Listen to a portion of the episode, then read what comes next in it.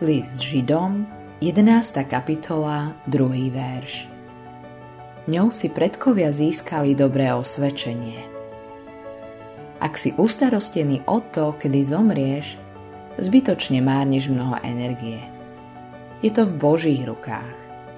Biblia hovorí, a ako je ľuďom uložené raz umrieť a potom príde súd. List Židom, 9. kapitola, 27. verš budeš žiť presne tak dlho, ako Boh chce, aby si žil. Ani o deň dlhšie. Vezmime si príklad mužov a žien z biblickej siene slávy viery, ktorí si vierou podmaňovali kráľovstvá, konali spravodlivosť, dosahovali zasľúbenie, zapchávali tlamu levom, uhášali moc ohňa, unikali ostriu meča, z nevládnych sa stávali mocnými, zmužnievali v boji, zaháňali šíky cudzích vojsk. List Židom 11.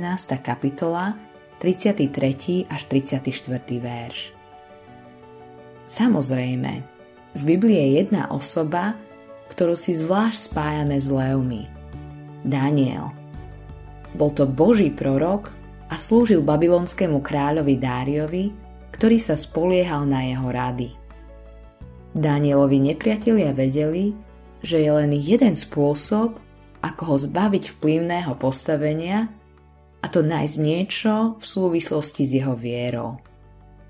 Daniel mal obdivuhodný zvyk každý deň sa modliť, preto presvedčili kráľa, aby podpísal dekrét, že sa nikto nesmie modliť k nikomu inému okrem kráľa počas 30 dní ale Daniel šiel domov a modlil sa tak, ako to robieval. Preto ho zatkli a hodili do jamy s levmi. Kráľ mal besenú noc napriek pohodliu paláca. Daniel zatiaľ spal ako bábetko v jame s levmi a Boh ochránil jeho život.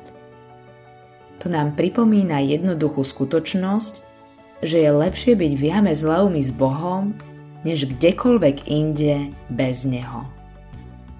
Boh s Danielom ešte neskončil a neskončil ani s tebou.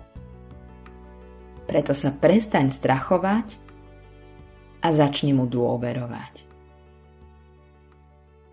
Autorom tohto zamyslenia je Greg Laurie.